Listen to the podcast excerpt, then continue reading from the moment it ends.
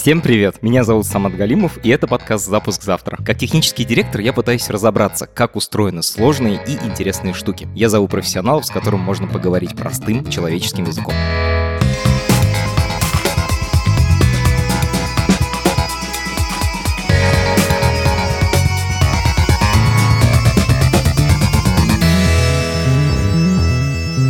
Вы наверняка сталкивались с ответами Mail.ru. Это такой сервис вопросов и ответов. И у программистов есть свой собственный, самый главный сайт, где они задают вопросы и получают ответы. Он называется Stack Overflow. Почти каждый программист почти каждый день использует Stack Overflow для работы. Сегодня мы разберемся, как Stack Overflow появился, как он работает и как получать хорошие ответы на свои вопросы в интернете.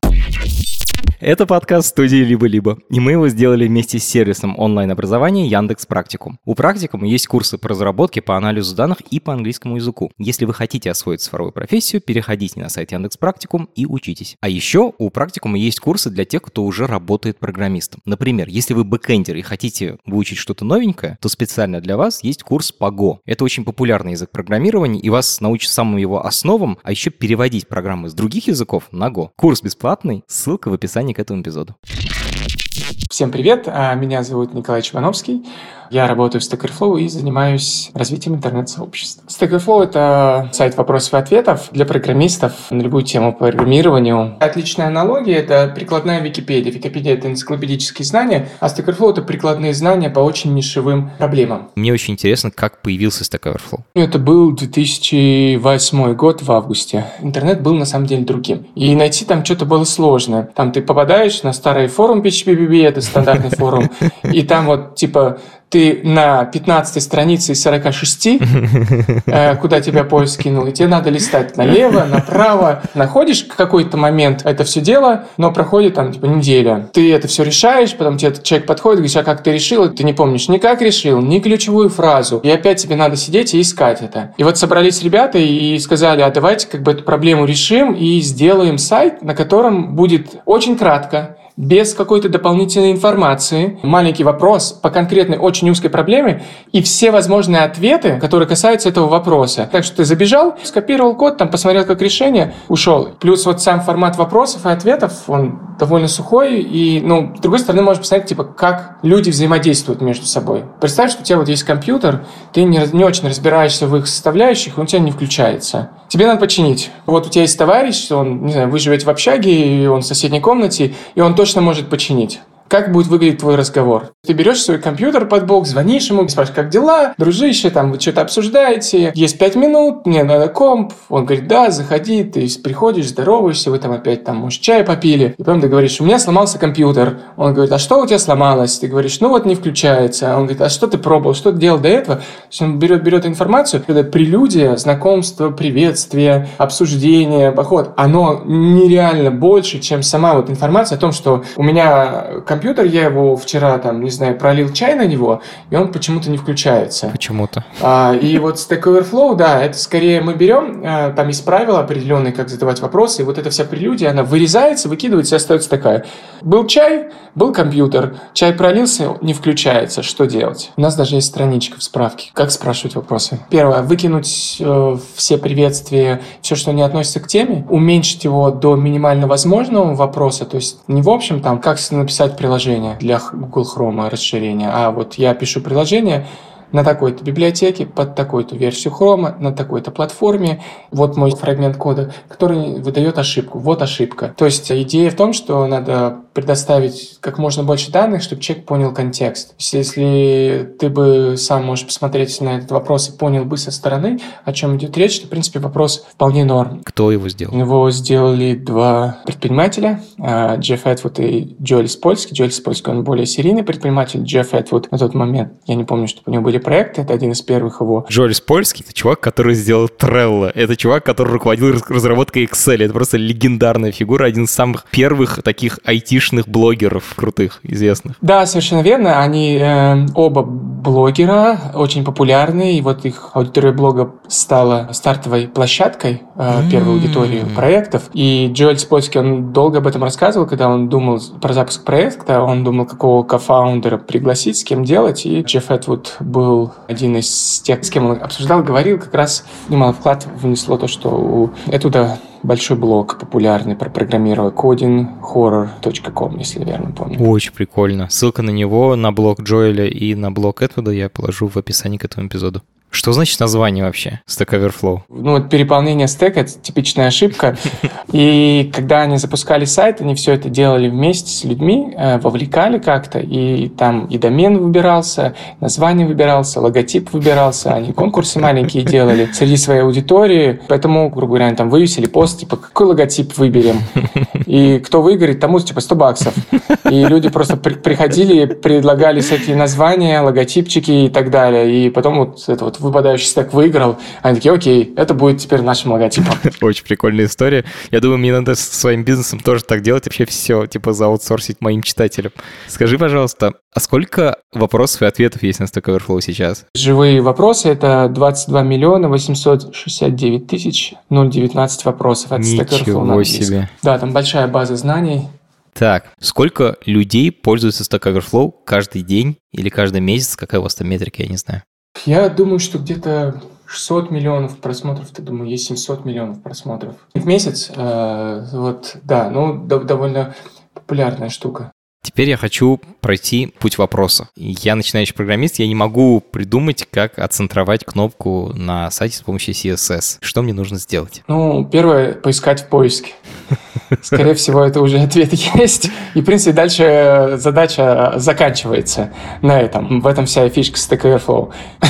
99% вопросов уже мы ответили, потому что контента очень много, но если так случилось, что действительно мы еще никто не спросил про кнопку и как центровать CSS, вот в этих уникальных условиях этой страницы и верстки, то главная особенность в том, как задавать. Это вот такой камень преткновения зачастую, что там люди как раз вот пишут «Привет, у меня вот такая, я с уважением». Вот это надо все выкинуть, надо просто написать вот такие входные данные, вот это проблема. Как вот это сделать? И да, это сто процентов успех получения ответа. Если бы я 10 лет назад спросил, как отцентровать текст в CSS по вертикали, то правильный ответ был бы с помощью таблиц. Лет 5 назад это был бы уже какие-то хаки CSS. -ные. А сегодня правильный ответ — это Flexbox. Суть в том, что правильный ответ даже двухлетней давности уже вредный сегодня. Как с этим быть? Не так давно у нас была вот введена новая возможность сортировать вопросы сортировка вопросов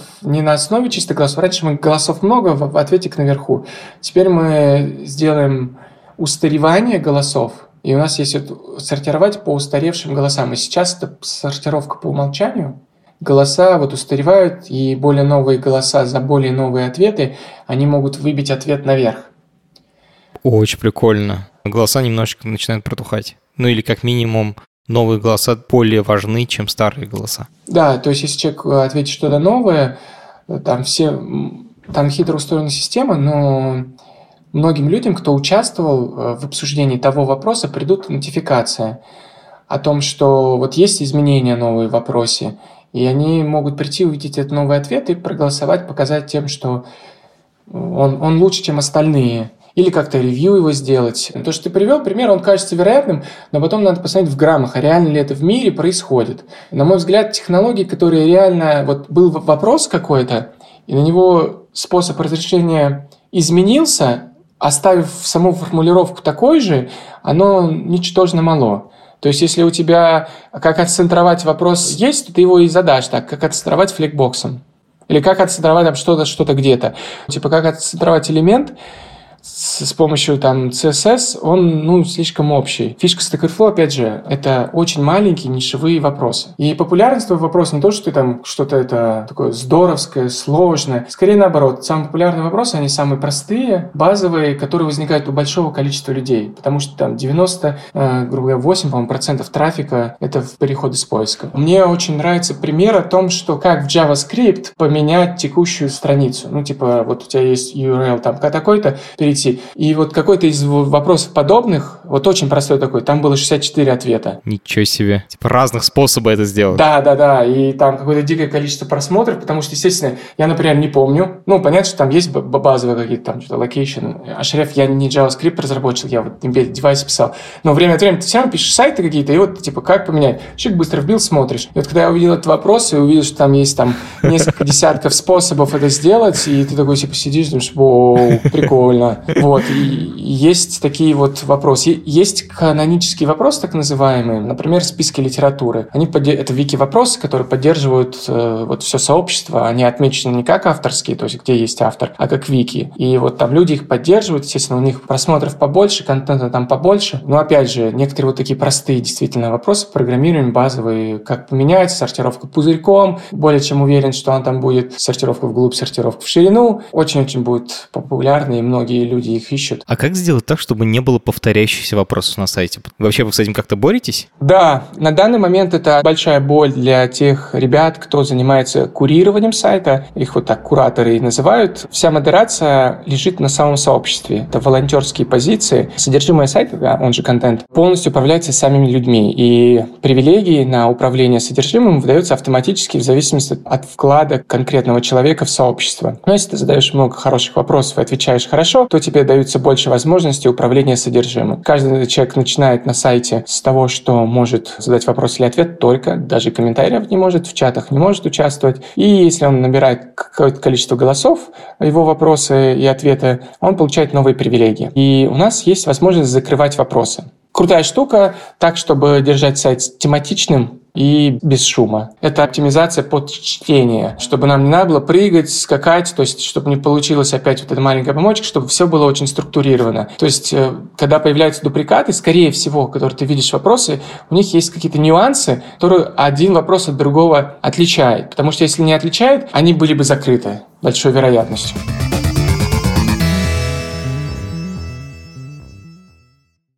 А как сделать так, чтобы не писали какую-то откровенную дичь в ответах, потому что вот в вопросах Mail.ru там часто я захожу просто поугарать. Есть ли такая проблема с такой Overflow, как ее решает? Такой проблемы нет, потому что все это дело упирается в людей, которые на сайте, на Stack Overflow очень крутые ребята, девушки, энтузиасты программирования, они очень качественно отвечают. И опять же, содержимое курируется людьми. У нас есть система голосования внутри и на вопросиках, и на ответиках. И эта система голосования нужна для того, чтобы правильно ранжировать. Участники дают какой-то сигнал системе о том, где этот контент должен быть в списке всего контента. И если кто-то публиковает откровенную чушь, это довольно быстро получает много голосов минуса, Э, и просто оно скрывается. У нас есть евристики, как определять то, что надо автоматически удалить, что автоматически скрыть. У нас есть специальные очереди проверок, куда опять это отправляется, и участники, которые просто сидят в самой очереди проверок, то есть а, они хотят что-то помочь э, сделать свой вклад в виде не содержимого, а курирования содержимого, они просматривают все это и так чуть-чуть ранжируют, э, как что естественно, с другой стороны, система дает отклик на их действия. То есть, если там три человека проголосовали, что это дичь, мы там быстренько удаляем. И там считанные минуты проходят для того, чтобы вот дичь вся уходит. Следующая проблема, с которой я вот думаю, что я бы столкнулся, если бы делал подобный сайт, это то, что в любых соцсетях подавляющее большинство людей читают, а пишут очень мало. Stack Overflow немножко по-другому устроен. У нас двухсторонняя платформа. У нас два типа акторов. Это, собственно, те, кто задают, те, кто отвечает. И если посмотреть по количеству сообщений, то есть вопросов или ответов, то основные топ-пользователи — это люди, которые отвечают. На самом деле это очень логично, если подумать об этом. Overflow про прикладные проблемы, то есть ты не можешь просто сесть и выдумать вопрос на Overflow. Это практически нереально. То есть надо реально сидеть и программировать, чтобы появилась какая-то вот там ошибка компилятора. Ты же не, не выдумаешь ее. Тебе нужен конкретный код. И поэтому у людей реально вопросы, которые можешь задать, появляются не так часто. А ответить можно много. Ну, типа ты там 5, 10, 20, 30 книжек прочитал, у тебя есть богатый опыт, в принципе, плюс-минус ты знаешь обо всем. Можешь там, не знаю, ты сделал задачку, тебе, чтобы мозг как-то выключить, ты можешь зайти на Stack Overflow, попробовать найти какой-то. Э, вопрос интересный, ответить на него, все, ты переключился, можешь дальше программировать. А вот так вот, чтобы случайно, казуально э, зайти на сайт и типа задать вопрос, это нереально. Ну, действительно, вот я, например, так не могу сделать. И вот возвращаясь к аудитории, да, там есть некий дисбаланс о том, что многие задают там один в среднем, если взять среднюю по больнице, там один вопрос всего на сайте, и вот уходит. Один польза, один вопрос. Прикольно, так. Да, а, естественно, у нас э, это, опять же, распределение длинных хвостов. Есть люди, кто задает тысячи вопросов. Тысяча. Переходя опять в Stack Overflow на русском, там есть ребята, э, я делал с ними выпуск Stack Overflow на русском, у нас был небольшой тоже подкаст свой сообщества, и как раз задал, пригласил туда всех, кто очень-очень много задает вопросов. Было интересно спросить, типа, почему, как. В основном люди просто так учатся. То есть э, не все проходят этот длинный путь от инженера. Я вот, например, закончил 9 э, классов, потом пошел в колледж. И я учился на электротехника, я работал в инженером по ремонту компьютеров паял. Потом пошел в университет, отучился там на программиста. Ну и у нас там вычислительная техника была, то есть, опять же, там, как работает процессор, как работает алу, как команда передается, там, двоичный код, шестеричные системы числения. Ну, то есть, какой-то набор таких базовых знаний, которые тебе дают вот-вот такую вот картину. Но, блин, это, знаешь, вот в сегодняшнем мире, мне кажется, это единицы людей, кто вот прошел этот путь. И смотря на рынок, смотря на запрос о том, что надо сделать сайт, сделать приложение для Android там, или для iPhone, чтобы быть сегодня программистом, в принципе, можно без этого. Слушай, я правильно тебя понял, что получается, есть люди, которые разбираются в мире через Stack Overflow, не через вот это академическое знание, в котором выстраивается какая-то стройная логическая цепочка, которая все объясняет, как, как мир устроен, а через какой-то набор вопросов и ответов, они такими, как вспышками подсвечивают с разных сторон, что, что они хотят увидеть, и таким образом у них формируется какая-то картина в голове. Я думаю, что так и есть. Это особый тип людей, как я вижу. То есть есть люди, которые учатся через создание. То есть ты берешь там, хорошо, я хочу создать проект для Android, вот просто выучить, чтобы вот как работает там Java, Android, ты заходишь там в GitHub, ищешь похожий проект, скачиваешь и начинаешь пробовать его установить. Код себе получаешь локальную копию, пытаешься сделать его и запустить на телефоне, сталкиваешься с проблемами, не работает. И через это начинаешь, начинаешь, начинаешь дальше раскручиваться. Потом ты запускаешь его, тебе надо что-то изменить, ты думаешь, окей, как это изменить, а что там есть? Подумал, попробовал сделать, не получилось, задал вопрос или его поискал. Как мне кажется, это более короткий путь, потому что мы изучаем через практику. Он более приятный. Не все готовы им идти, но какая-то часть действительно идет через него. По советам на Stack Overflow написал код. Он напишет хороший код? Я могу сказать одно, что он его напишет. Потому что количество людей, которые пришли там в ВУЗ учиться, отучились 5 там, лет и ушли работать там, не знаю, в какие-то другие области, их много. А вот этот человек, он сядет, у него есть продукт конкретный, который работает. Как бы мне это вызывает довольно большое уважение. У меня, например, так не получается, честно. Вот у меня есть проблема абстрактная. Я беру, покупаю книгу, читаю ее, чтобы вот эту иметь общую картину, и только имея общую картину, я начинаю что-то делать. И я отчасти, ну, по-доброму завидую тем людям, которые могут, не имея этой картины, как-то вот взять и сформулировать вопрос. Я абсолютно с тобой в этом солидарен, потому что у меня скорее вот академический такой подход. Хочу немножко вернуться назад и спросить тебя еще про комьюнити, потому что у меня тоже первая такая мысль, а зачем вообще люди отвечают на вопросы незнакомых, чужих людей в интернете? Какая мотивация? Я не могу говорить за всех, у каждого своя мотивация. Кому-то в жизни скучно, то есть объективно, ну тебе просто скучно, там, знаешь, ты вот пишешь на C, стандарт там 79-го какого-нибудь года, и типа, а там всякие крутые штуки, тогда там Go появился, там Google Chrome, там веб-приложения, ну, так, так... И ты пишешь код, который писал какой-то инженер, типа в 80-м году ты его развиваешь. Да, да, поддерживаешь, ну, вот для сотовых там вышек, там, или для тех же телеков. Естественно, у тебя нормальный человек, который вот вовлечен в свою профессию, хочется изучить что-нибудь, посмотреть, ну, же прикольно все такое, ты интересуешься. И вот ты пытаешься это сделать. Опять же, есть люди, которым интересно делать на прикладных задачах, ты можешь зайти вот на, на Stack Overflow,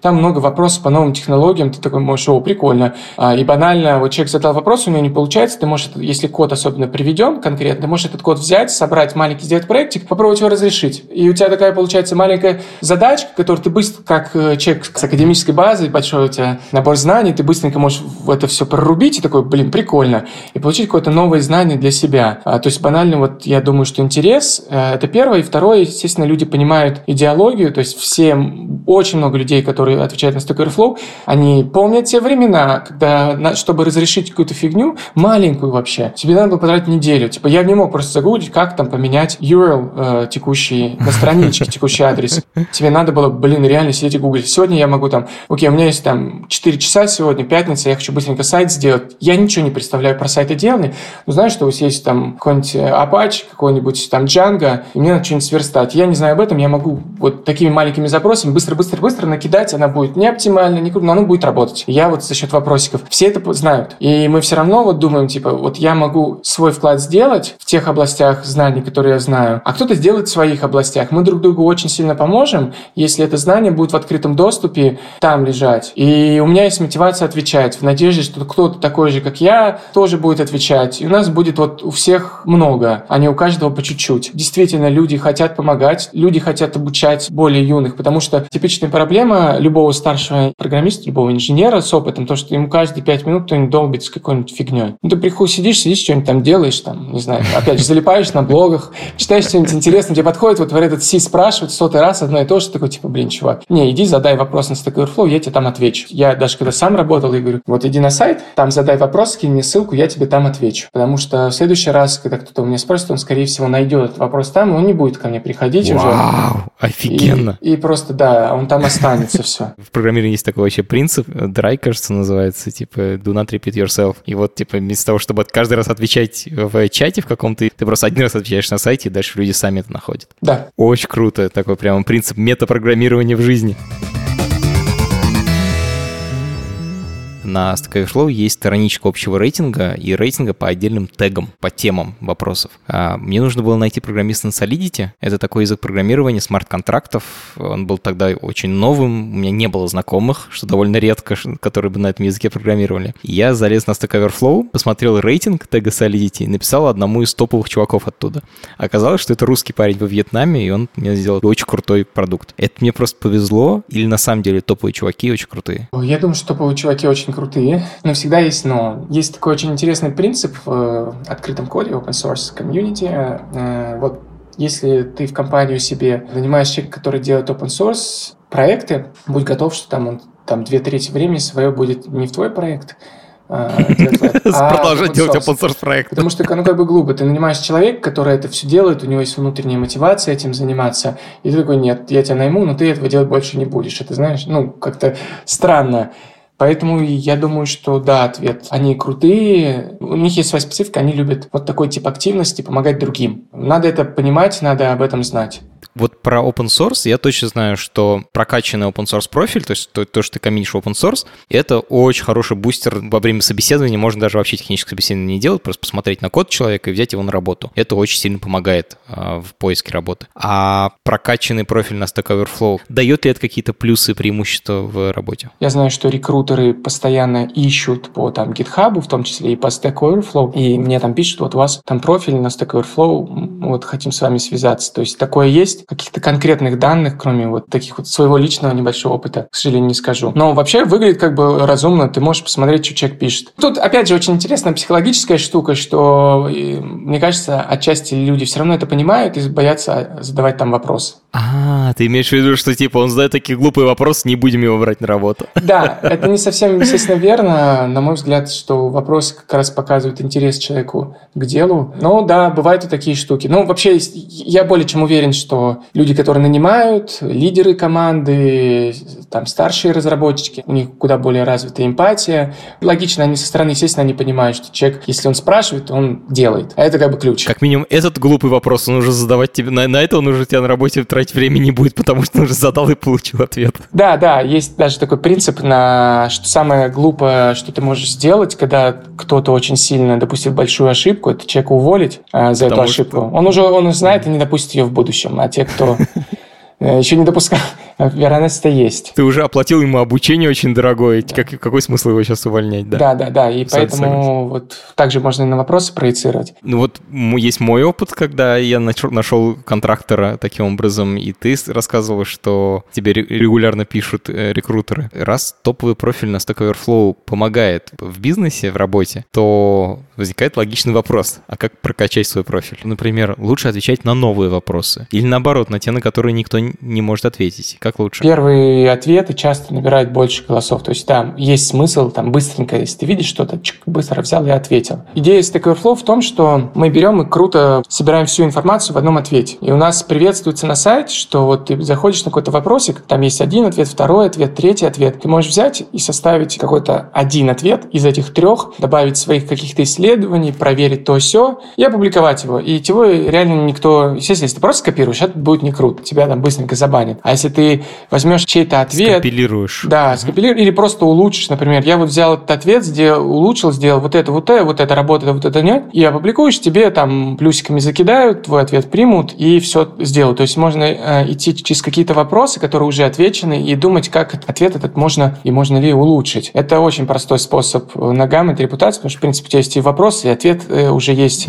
Но можно дополнительные знания какие-то накидать и улучшить эту штуку. Очень прикольная идея. А сколько времени вообще нужно для того, чтобы прокачать аккаунт? А, отличный вопрос, но ответ я на него не знаю. Из личного опыта мне занимает где-то минут 20-30, что вопрос написать, что ответ кому-нибудь. Если ты прям сделаешь какое-то там исследование, может, несколько часов для ответа. А опять же, идея в том, что чем проще вопрос, тем больше у людей просмотрят, больше плюсиков прилетят. То есть, отвечая на какой-то прям жесткий технический вопрос, можно не набрать много плюсиков, потому что как бы он у редко, малого количества людей возникает. То есть, надо искать более простые вопросы. И давать на них как можно более глубокие ответы. Это вся такая вот штука, потому что все знают простые ответы, они все быстро опубликуют. Ты приходишь, даешь какой-то прям нереально крутой, развернутый, глубокий ответ на очень-очень базовую проблему, можно этот вот стопроцентный способ набрать много репы.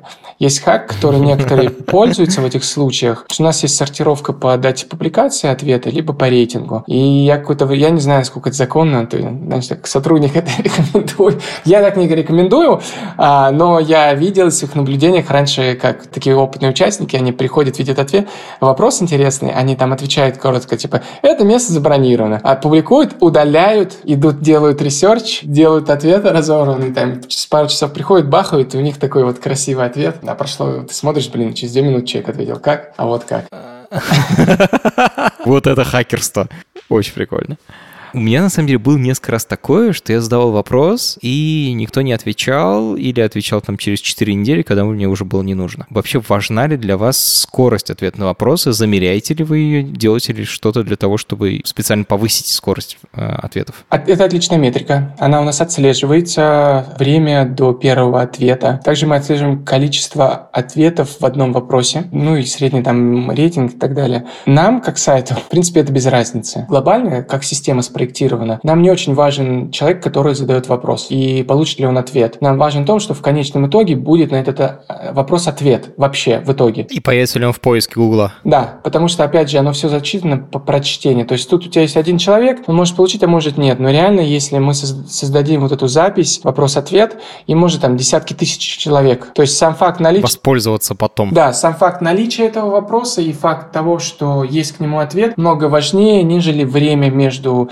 публикации ответа. То есть тот момент, когда я задал вопрос, я уже выполнил свою эволюционную функцию, мне можно от, от, отгрызть голову. Ну, примерно. В, в очень грубой форме. Возможно, так. Естественно, мы делаем свои метрики, там, мы отслеживаем там удовлетворение сайтов и различные люди разной репутации, делаем там рассылки, можно подписаться, например, по, по, вопросы по метке. Можно сделать, что тебе будет каждые 15 минут приходить сводка новых вопросов. То есть у нас, естественно, есть механизмы, чтобы люди получали ответы, но с системной точки зрения, вот идеологической какой-то коня там в вакууме, для нас, да, нам важно наличие средств, потому что благо, создаваемое для общества, оно куда больше, чем вот ответ одному человеку. Человек сам может потом гуглить это через год. Это самое смешное, когда там, у тебя что-то случилось, ты не знаешь, как это ответить, гуглишь и находишь свой ответ. Такой, когда там публиковал пять лет назад, такой, а Часто бывает такое, что я, когда в технических вещах пытаюсь что-то сделать, у меня не получается, я провожу, как мне кажется, хороший research, а потом думаю, ну все, я сдаюсь, я сейчас напишу вопрос на Stack Overflow. И когда я начинаю его писать, я внезапно обнаружу, что я вот это пропустил, вот это пропустил, вот это пропустил, и сам нахожу ответ. Насколько это частая история? Есть ли у вас какая-то метрика того, сколько людей, типа, начали задавать вопрос, но потом такие, все, типа, я, я понял, в чем проблема. Я думаю, это очень распространенная штука. Там есть даже мем какой-то локальный э, о том, что, да, в 40% случаев при написании вопроса ты понимаешь ответ. Даже термин есть Robert Duck Debugging. Это общая эта штука, шутка, опять же, с университетской, из академической среды, что вот есть профессор, есть класс, в котором люди учатся программировать, и в углу, в другом, сидит эта резиновая уточка, ну или плюшевый мишка. И прежде чем подойти к профессору и задать им вопрос, необходимо прийти э, и задать вопрос резиновой уточке. Если резиновая уточка тебе не ответит на вопрос, только тогда идти к профессору, потому что вот в половине случаев резиновая уточка знает ответ.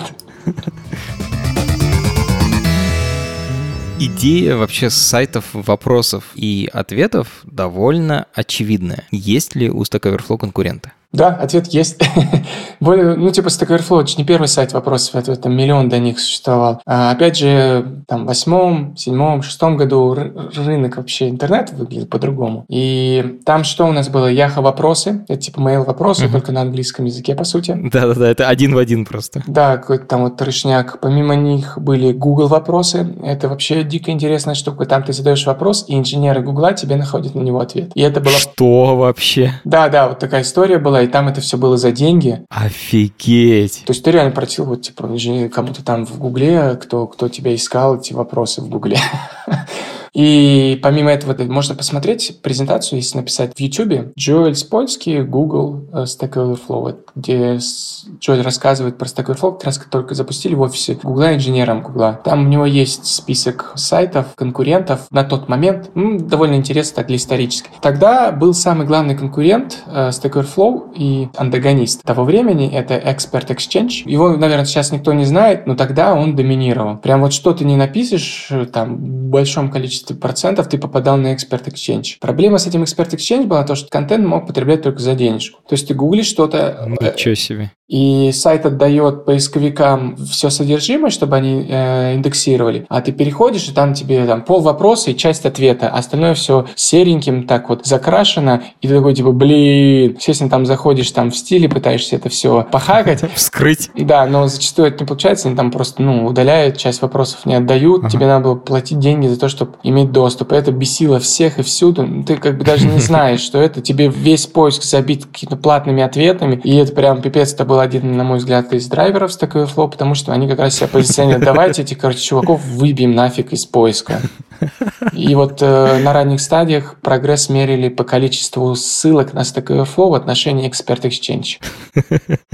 Супер история. И я на самом деле подсмотрел, когда готовился к этому эпизоду, что ты сделал проект ХэшКод. Что это был за проект? Ой, это дико интересная история. ХэшКод — это то, что сейчас есть Stack Overflow на русском. То есть работа там Motorola э, с товарищем, ну, было скучно, что пипец. И вот мы там пробовали разные вещи, технические не очень. И на самом деле вот тогда, 2010 год был, все новые технологии, это Android, там C-Sharp последних версий, WPF, который появлялся, оно все было только на Stack Overflow. Там была самая модная тусовка, прям совсем. Мы все время натыкались, и это был довольно интересный такой феномен для нас. И мы подумали, о, давай прикольно, давай сделаем такой же на русском. И хэшкод Review это просто клон Stack Overflow на английском, но на русском языке. Вот запущенные нами, вселенная распорядилась так, что я даже был в университете, писал по нему диплом, потом ушел с работы и начал этим заниматься как своим проектом. То есть я там был генеральным директором, у нас даже продажи были, а, компания, наняты сотрудники, и да, в какой-то момент момент я продал этот сайт Джоэлю. Ничего себе! То есть ты не просто устроился на работу в Stack Overflow, как ты сейчас, ты сейчас работаешь в Stack Overflow, да. а ты продал свою компанию Джоэли Спольский. Да, именно так. Пфф, просто взрыв мозга. А зачем он его купил? Для того, чтобы тебя нанять, это называется Equihire э, в IT? Или потому что ему был важен русский сегмент? А, я думаю, что первое, потому что они как раз тогда делали международные сайты, начали делать. Там история продажи, она тоже длилась там года два. То есть э, я писал, типа, давайте дружище, купи, вот, пожалуйста. А ты сам предложил, что ли, первый? Конечно, конечно. Я говорю, купи, купи, купи, купи, купи, купи. Он такой, нет, не куплю. Я чуть-чуть подождал, подождал, потом звоню ему еще, ну, пишу точнее, купи, купи, купи, купи. Он такой, ну, ладно, давай. У нас сеть сайтов, у нас там 170, чуть побольше сайтов, 74 или 175 сайтов по различным тематикам. И вот Overflow на русском, одна из метрик, это количество вопросов в день, он там третий в сети во всей. Ничего себе. То есть он маленький по масштабу Stack Overflow, это вот такая штука, но в самой сети он довольно популярен. А чем ты занимаешься в Stack Overflow? Я там не программист. То есть изначально идея была, что я управляющий сообществом. И вот когда они взяли сайт, на самом деле интересно, как каждый человек по-разному это воспринимает. Я воспринимал так, что я все, что мне не интересно, я отдал кому-то. То есть я, не, я никогда не видел это, как там, вот ты продал, теперь такой вот, не знаю, молодец, или опять там грустишь, я на сотрудник совершенно не так. Для меня это было так, что там есть продажи, организационные вопросы, администрирование сайтов, там програ- вопросы программирования, дефектов и так далее. Я просто типа аутсорсил, и вот, вот типа это... И те... продолжаю да, развивать сообщество. Да, мне это очень нравилось, и до сих пор нравится. Это прям круто, вот такая вот работа с людьми. Особенно то, что я интроверт, это очень, да, интересная штука. Очень самые задроты, интроверты развивают самое большое сообщество. Ну, это, мне кажется, идеально как бы описывает вообще весь наш эпизод, как бы, и вообще Stack Overflow. Типа, вот супер рок-звезды делают супер популярный проект для таких же задротов, как они сами. И это очень круто, мне кажется. Да, да, согласен. Так, я управляющий сообществом, занимался вот развитием сначала Stack Overflow долгое время, потом начал заниматься всеми международными сайтами, вот у нас их четыре, и уже последние N лет занимаюсь всеми Stack Overflow. Если там я этим занимался один, плюс кто-то мне помогал, то здесь э, я занимаюсь с командой, у нас там какая-то своя внутренняя иерархия, да, я, я помогаю ребятам вот заниматься всеми сайтами сети. Некоторое время назад я все-таки переключился более к техническим вещам, то есть я официально аналитик данных а в команде управления сообществами. То есть ты сидишь, кранчишь эти числа, типа, как себя ведут сообщества, как себя ведут посты, как себя ведут вопросы, как себя ведут люди. Основываясь на числа, ты отвечаешь на эти вопросы. Я стараюсь, да, потому что, опять же, на мой взгляд, аналитика данных э, – это такая штука, где важно доменное знание прикладное. Я, надеюсь, более или менее понимаю теорию сообщества, я очень знаю хорошо продукт, потому что ну, я код писал там, а не идеологию, понимаешь, и это сильно отличает меня там от других аналитиков, которые могут даже быть более сильно сильный там в математике. Не хватает доменной экспертизы просто. Да, да, и интерпретация моих данных и, точнее, вещи, на которые я могу точно посмотреть, они, на мой взгляд, ну, типа лучше. И вот это доменное, да, знание помогает. Я не скажу, что я прям супер-супер, вот, я стараюсь сосредоточиться на анализе данных сейчас для команды, для наших директоров, кто есть, если у них есть какие-то вопросики, я пытаюсь им теорию какую-то сказать, вот, типа, есть теория, а вот как это выглядит на практике, оно сочетается или не сочетается с ней. Почему Stack Overflow стал самым популярным сайтом для программистов? Потому что там крутые ребята отвечали. И задавали вопросы.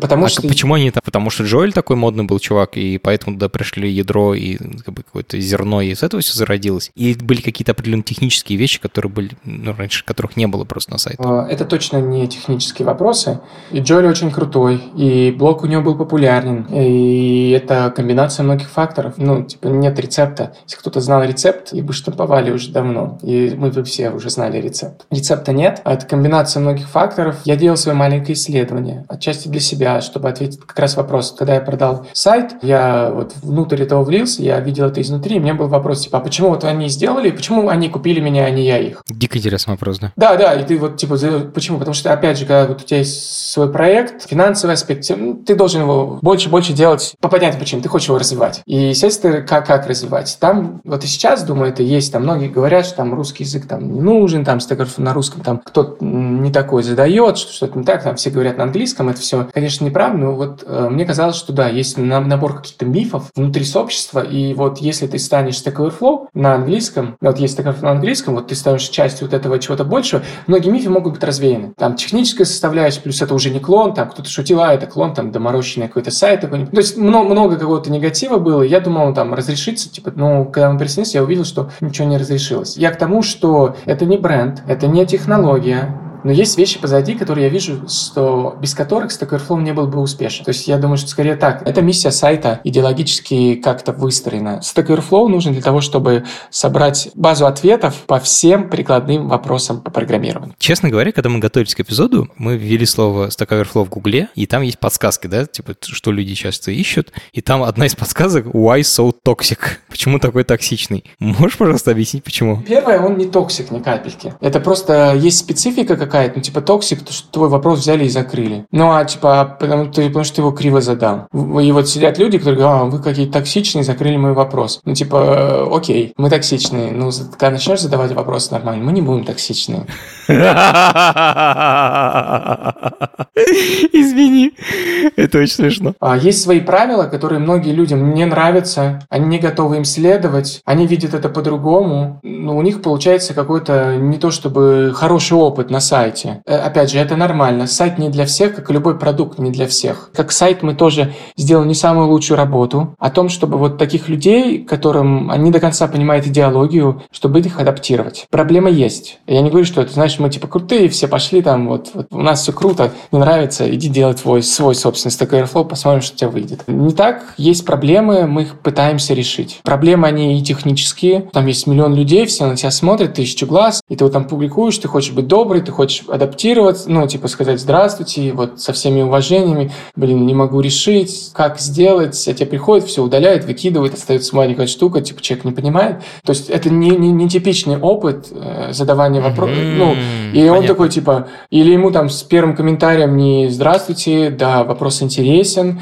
но мы, к сожалению, не можем мне ответить, потому что вы не привели всех данных. Ему просто пишут, приведи минимальный пример и ссылку на, на ман, потому что люди это делают там по N сотен раз за день, кто модерирует сайт. Сухо, отвечают сухо, да, так есть, но опять же, масштаб, инструменты, адаптация контента под чтение, оно вот типа вот про это все, о том, что ага, все сухое. Я понял. Угу, я понял, это обратная сторона, это типа да. сильных сторон Stack Overflow. Да, да, ну, у всего есть минусы. Сколько программистов работает над Stack Overflow? Изначально там ее стартовало 3-5 человек первой версии, и первые несколько лет это делала глобально в компании. Когда я присоединялся, там разработчиков, наверное, было человек 40. Сейчас это гораздо больше. Сейчас компании, по-моему, 400 человек суммарно работает порядка. 400, ничего себе. Да, да, это прям удивительно. Я когда свой хэш-код делал, я думал, ну вот там у нас там 10 человек, там я и пару фрилансеров работают. И, наверное, пацаны также там сидят дома, что-то колбасят непонятное, а это приходишь, там, компания с офисом в Нью-Йорке, там отходит, такой думаешь, обалдеть. Программирование — это супер широкая область. Есть системные программисты, есть мобильные разработчики, есть база данных, интерфейсы, да, это сайентисты. Тут, короче, долго могу перечислять. И есть ощущение, что все они пользуются Stack Overflow. А есть ли области и темы в программировании, которые не обсуждаются на сайте? Запрещенных тем нет. Есть подсайты для системных администраторов, есть подсайт для пользователей ПК, то есть таких продвинутых, кто там что настроить и как. Есть подсайты те, кто хотят обсудить программирование, как организовывать команды, а, есть uh-huh. подсайт, ну то типа есть управление разработкой. Да, да, есть для uh-huh. продуктологов, там, то есть вот какая-то отвлечение такие вот есть. Тематики, которые возникают на самом Stack Overflow, это очень натуральный процесс, что кто-то хочет э, ну, вопрос задать по новой технологии, он просто приходит и задает. А пользуются ли Stack Overflow вообще не программисты, не айтишники? Угу, да, у нас очень много там по фотографии, а, есть для родителей. А, у нас пять сайтов, по-моему, по, посвященные различным религиям. Там по индуизму, буддизму, христианству, для мусульман, там они обсуждают там Коран. Для меня самыми такими необычными сообществами, неожиданными был, наверное, русский язык и резьба по дереву. И про русский язык там чуваки на полном серьезе на английском задают вопрос, типа, почему это слово именно так склоняется, или там, почему оно работает вот именно так. Очень прикольно почувствовать себя экспертом. Да, там у нас по русскому языке у нас есть два сайта для тех, кто изучает русский, и для филологов. Я сделал не только хэшку, но мы с тобой студировали, вот наша сеть называлась «Сеть знаний», как у нас Story Change, у нас был «Сеть знаний», и там хэш-код. У нас было 10 сообществ по вообще различным темам. Самый крупный был как раз программирование, русский язык и математика. И вот э, нас, на систему Story Change мы мигрировали два. Математика отдельно до сих пор живет своей жизнью. Ну, даже на старом движке, на питоновском отдельно вообще она не входит в Stack Exchange, а на Stack Exchange мигрировали русский язык и для филологов, и программирование. Поэтому у нас, да, есть прям сайт по русскому языку, который полностью интерфейс пользователя на русском. Смешная такая штука, особенность. Как думаешь, в чем, в чем различается интернет-сообщество программистов и филологов? Программисты, как бы, когда они обижаются друг на друга, они там ругнутся, и это определить довольно сложно. Ну, типа, увидел, чувак ругается, забанил, там, удалил, все. Приходишь вот филологов, и они там друг друга как-то так поддевают, то есть ты читаешь все, все культурно, вежливо, а вот осадок такой, как будто тебя вот прям, знаешь, помоями облили. И ты типа думаешь, а как это все модерировать? Там ничего не написано, что против правил. Ты такой типа, блин. Намного обиднее, чем кто-то на тебя там ругнется. И нереально отмодерировать. То есть они язык знают, они понимают, как это делать, понимают, как выражаться. И, ну, короче, это очень, очень сложная тема модерации вот э, сообщества филологов. Очень смешно. А можно ли создать свой подсайт на Stack Overflow, на Stack Exchange? Да, можно. У нас есть даже сайт Area 51, area51.stackexchange.com. То заходишь, есть критерии формальные, как это делать. А этот сайт будет, опять же, в рамках Stack Exchange запущен, то есть администрироваться компанией. Тебе необходимо, чтобы твое сообщество, которое ты будешь запускать, удовлетворяло ряду критериев. Делаешь, соответствует. То есть мы очень просто, есть критерии, либо соответствует, либо нет. У сайта есть э, жизненный цикл, то есть ты подаешь заявку, кто-то откликается, вы задаете вопросы в каком-то объеме, сколько-то людей, он переходит в закрытую бету, если в закрытой бете сообщество живет, оно переходит в публичную бету, а потом у него есть graduation на английском, на русском, скорее всего, это получение аттестата зрелости, и оно переходит просто в жизненный сайт. Пока он не прошел аттестат зрелости, этот сайт, мы его можем закрыть. Публичный сообщество совсем мы не закрываем. Ну, компания оставляет за собой это. Если тебе это не нравится, у нас есть продукты платные и там бесплатные, которые ты можешь там, допустим, для компании запустить внутри компании, чтобы с этим вот не морочиться. Что можно почитать или послушать для того, чтобы разобраться, как устроено онлайн-сообщество глубже? Я такой системный задрот, поэтому я читаю книжки. Зависит от того... Порекомендуй для входа. Да, вот есть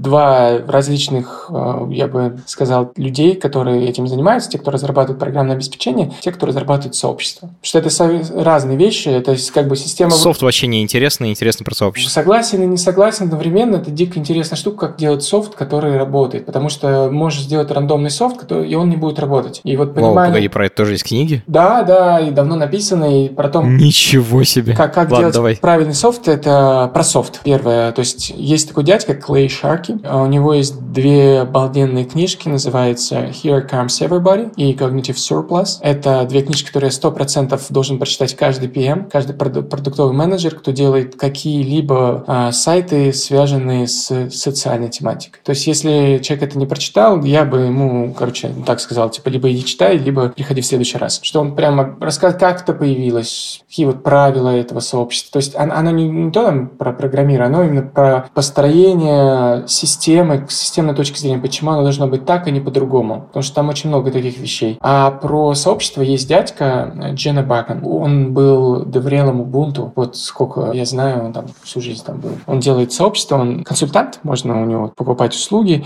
И у него есть книжка Art of Community. И это прям, на мой взгляд, прям кладь знаний. Ты вот не хочешь всю теорию про социологию читать, а хочешь узнать, э, как работает интернет-сообщество, что надо сделать, чтобы у тебя было интернет-сообщество. Там очень подробно по вот главам, каждая отдельно. Прочитаешь, э, вот если прочитать ее, можно очень хорошее понимание иметь про интернет-сообщество. Есть одна книжка, которую я рекомендую по психологии. Э, это скорее для тех людей, кто хочет понять технические люди, видим везде какую-то рациональ, хотим видеть системность, э, хотя сами есть люди, и люди очень не они очень нерациональные, они иррациональные во многих вещах, и чтобы понять, как эта иррациональность и где она проявляется, есть отличная книга Дэвид Майерс, если не ошибаюсь, «Социальная психология». И, то есть, если вот прочитаешь эти четыре книжки, ты будешь довольно глубоко понимать предмет. Класс. Ссылку на все эти книги мы положим в описании к этому эпизоду.